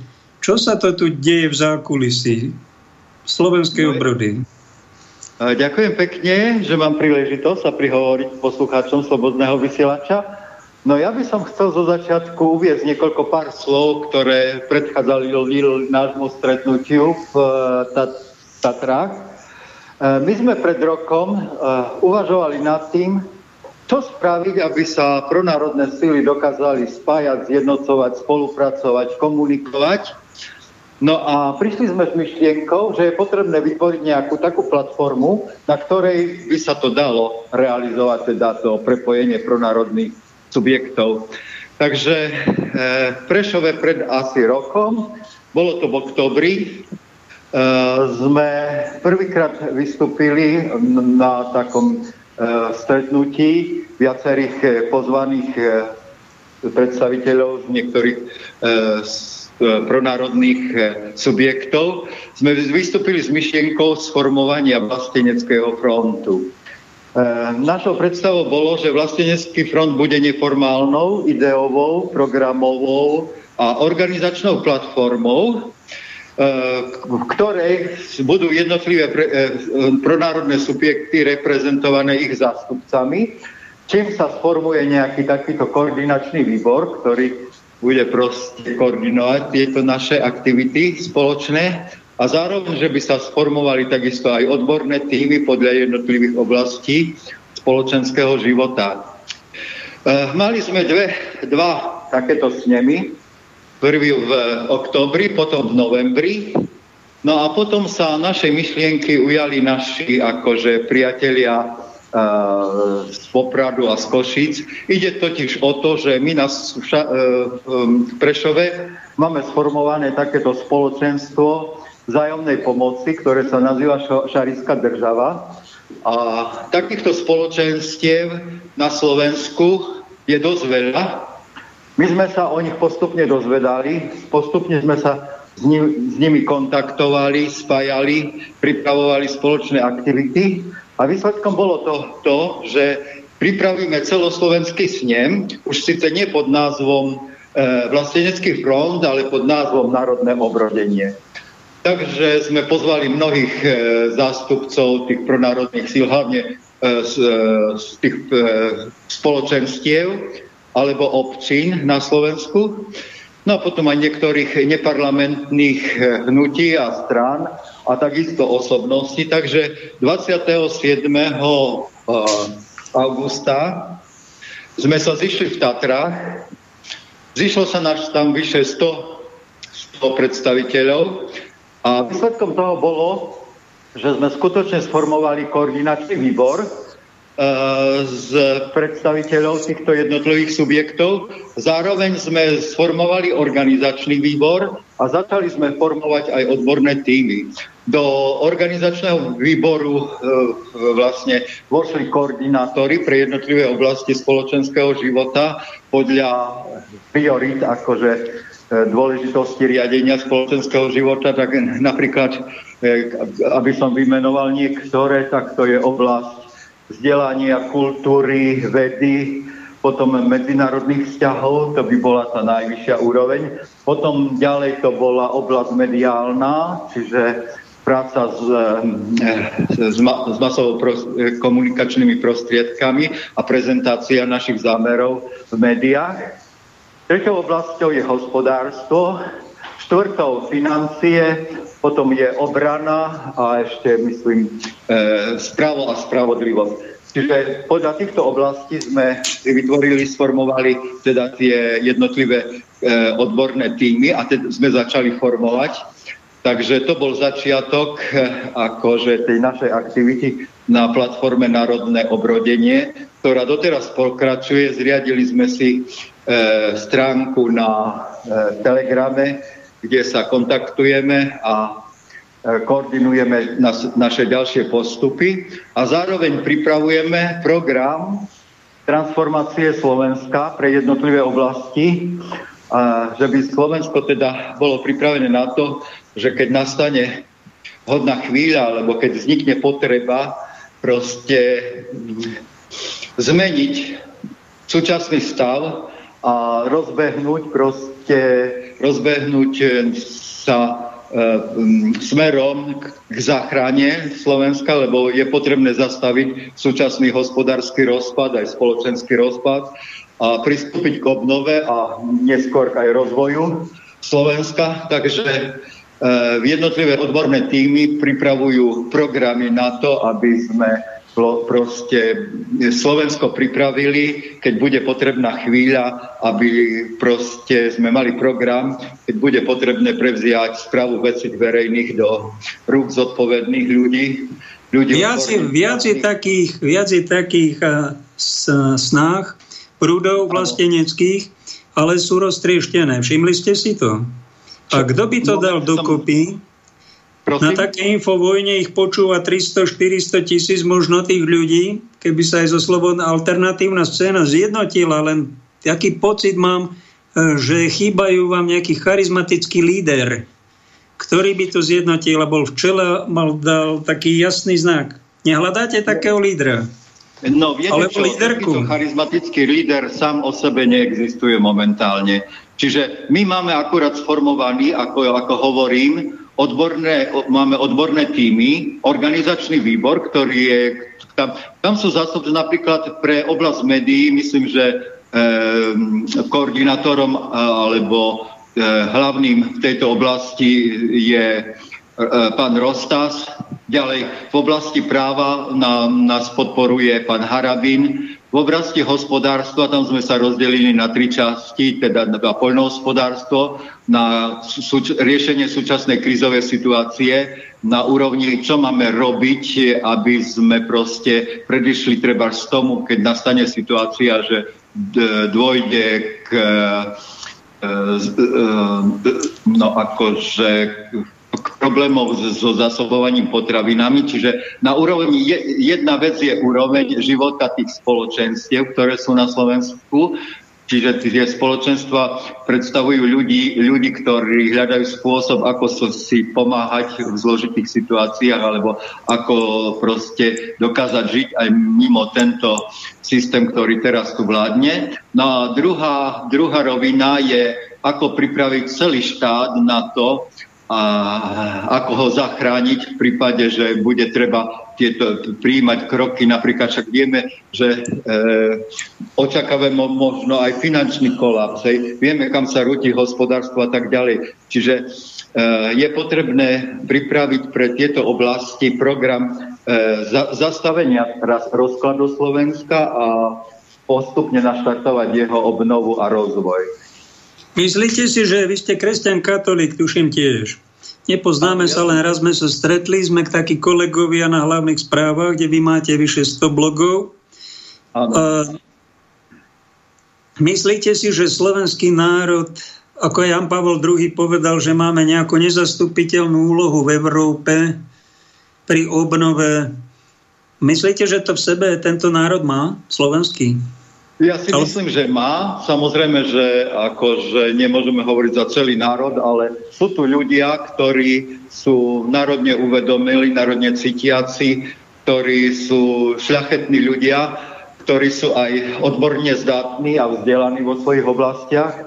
A máme tu predpoklad vytvoriť také jadro, ktoré skutočne môže vypracovať e, úplne e, predstavu o novom spoločenskom systéme, pretože súčasný spoločenský systém vieme, že je založený na tvrdom kapitalizme, ktorý v súčasnosti vlastne už vrcholí do liberálneho fašizmu, prerasta do liberálneho fašizmu a dá sa povedať, že až do satanizmu. Hej. Čiže tento systém je reprezentovaný hlavne sionistickou anglosaskou civilizáciou alebo anglosaským civilizačným modelom, ktorý vieme, že funguje na báze parazitizmu, zotročovania degradácie človeka a tak ďalej. Takže my ako protiváhu tomuto e, zločinnému systému e, formujeme slovanský systém, ktorý by mal byť založený na spolupráci e, medzi ľuďmi, medzi národmi, ktorý by vyzbihol na najvyšší piedestal, teda ľudskú dôstojnosť. Čiže formujeme tak vlastne takýto e, systém založený na božských princípoch a nie na satanistických princípoch, ako je to v súčasnosti, ako to vidíme teda v zahraničí aj u nás a hlavne vidíme tie tlaky, ktoré zo západu na nás idú. Však len v poslednom období sme boli svedkami toho, ako sa znovu zneužíva vražda troch mladých ľudí, zinscenovaná vražda k tomu, aby sa to zaviedol ďalší satanizmus v podobe LGBTI teroru. Takže skutočne my, myslím si, že Slovensko má veľké perspektívy a aj duchovný e, e, záber alebo duchovné predpoklady vlastne budovať úplne nový spoločenský systém založený na božských princípoch alebo z eh, hľadiska pohľadu do minulosti Slovanov na princípoch tzv. rodového práva. Lebo my v šarišskej države, okrem toho, že sme, sme tam kresťania, sú tam aj ľudia, ktorí ešte hľadajú svoje duchovno a hľadajú ho v oblasti ešte duchovna starých Slovanov, čo síce ja považujem za ešte len takýto, hm, čo ja viem, no akože e, nie, nie veľmi vyspelé duchovno, nie je to kresťanské duchovno, ale tak každý proste hľadá, čo si hľadá zmysel svojho života, hľadá zmysel toho, kam smeruje alebo kam sa človek má orientovať uh, v týchto svojich uh, v tomto svojom duchovnom smerovaní. Čítam vaše blogy, mám ich tu pred sebou. Máte ano. hodnotné názory, provlastenecké, prokresťanské, tlieskam tomu, len vidím, čo sa deje že neviem, či sa ešte dožije Slovensko vlasteneckej vlády, vlasteneckej prezidentky a vlastencov, aby, boli na, aby toto riadili. Všetko je strašne silné, podlieha tlakom globalizmu, ktoré podliehajú tlakom finančnej skupiny, ktorá má svoj čertovský zámer, globalizačný agendu Vidíte to a ja tak cítim, že skore by som mal poslucháčov okrem vlastenectva krásneho pripravovať na to, ako aby v nás nezakapala normálnosť, slušnosť, viera a možno aj úcta k vlasti. A tie základné veci. Píšete koronavírus, baranovírus, diabolská vakcína, konšpiračná rozprávka. Čo to je baranovírus? To prvý raz počujem. Baranovírus, no proste akože to je taký vírus, ktorý bol uh, orientovaný na, na baranov, ktorí pôjdu a nechajú sa zmanipulovať či už k, k testovaniu alebo k vakcinácii. No bohužiaľ, prežili sme veľmi kritické obdobie, a kde sa na nás vyvinul obrovský tlak, lebo celá... A to, to len začína. Kto vie, čo bude zajtra? Hrôzy, vojna, Kríza. Kto vie, čo chystajú? No, bomba práve. atomová vraj. Kto vie, či vôbec tá bomba vybuchne, či to nebude fiktívne, aby nám mohli narvať lockdowny a tabletky jodové. Áno, áno, všetko toto na nás e, skúšali, chystali, aj chystajú, ale vidia, že aj napriek tomu, že majú v rukách obrovskú mašinériu, či už je to e, mediálna moc, finančná moc, e, či už je to politická moc, napriek tomu sú stále nespokojní, stále sa im časť obyvateľstva vymýka. Možno na Slovensku je to taká polovica, ktorá aj napriek obrovským tlakom sa nenechala zavakcinovať, lebo vakcinácia podľa mňa to bol jeden obrovský zločin, ktorý vlastne porušil všetkých 10 bodov Norimberského kodexu tým, že nutil ľudí na experimentálnu vakcínu, ktorá v podstate nie je ničím iným než biologickou zbraňou. Čiže aj napriek tomu, že oni používajú takéto metódy, že už až, až k tomu došli, že nás dokonca zbavujú slobody slova, hej, akože útočia aj na e, slobodu slova, chcú zavádzať cenzúru a tak ďalej. Čiže všetky tie prostriedky, ktoré majú k dispozícii, a to sú teda veľmi silné prostriedky, okrem finančných a ďalších, hej, korupčných, napriek tomu značná časť obyvateľstva odporuje, odporuje im a bráni sa a to je vlastne podľa mňa nádej pre nás, pre Slovensko, že predsa len sa nám pozári zachrániť spod toho tlaku, toho satanizmu a toho zotročenia, ktoré nám chystajú. Ďalší článok máte, zrada prichádza zo západu, záchrana z Ruska, výkričník. To je také, tým, že nám tu Rusko úplne dehonestuje mainstream a Putina má iba za zločinca a on v podstate sa bráni proti tým provokáciám. A my vidíme aj troška hlbšie do veci, cítime to, ale spomínate niekde vo svojich blogoch aj to, že aj Rusko sa môže zneužiť? Sú také predpovede, že napadne Európu, pôjde až do Vatikánu že možno odstráňa nejakého politika, Putina vraj, dajú ho dole a svetu sa začne vládnuť 10 generálov, nejakých svetových vládcov, to bude tá šelma s desiatimi rohami a jeden generál možno bude ruský a bude tam, že to takto bude postupovať. A aj s takýmto scenárom, bodaj by bol hlúpy. Bodaj by to boli hlúposti, ale to povedala blahoslavená Elena Ailo, že Rusko poputuje nielen po na Ukrajinu, ale aj po Európe. Kto vie, kedy sa to stane? Povedala ja, to pred ja nejakými 50 rokmi. A to môže mať aj ja, takýto ja, scenár, že aj tam sa môže tak ako Zelenina zneužiť moc. A to nie Rusi, ale to pracháči splodili bolševikova Lenina a komunizmus. No a ja by som k tomuto povedal asi toľko, že ja v tento scenár nejak neverím alebo ne, ne, neuvažujem v tomto duchu. Ja si myslím, že poslanie Ruska je vlastne zachrániť civilizáciu, e, lebo vieme, kam rúti sa civilizácia vďaka tomu parazitickému, satanistickému, anglosaskému civilizačnému modelu. A vlastne Rusko je nádejou, takou žiarivým majakom na ceste k oslobodeniu sa spod toho toho systému a vlastne zavedenia úplne nového, ako som spomínal, slovanského systému založeného na božských princípoch, teda na princípoch uh, uh, uh, uh, princípoch teda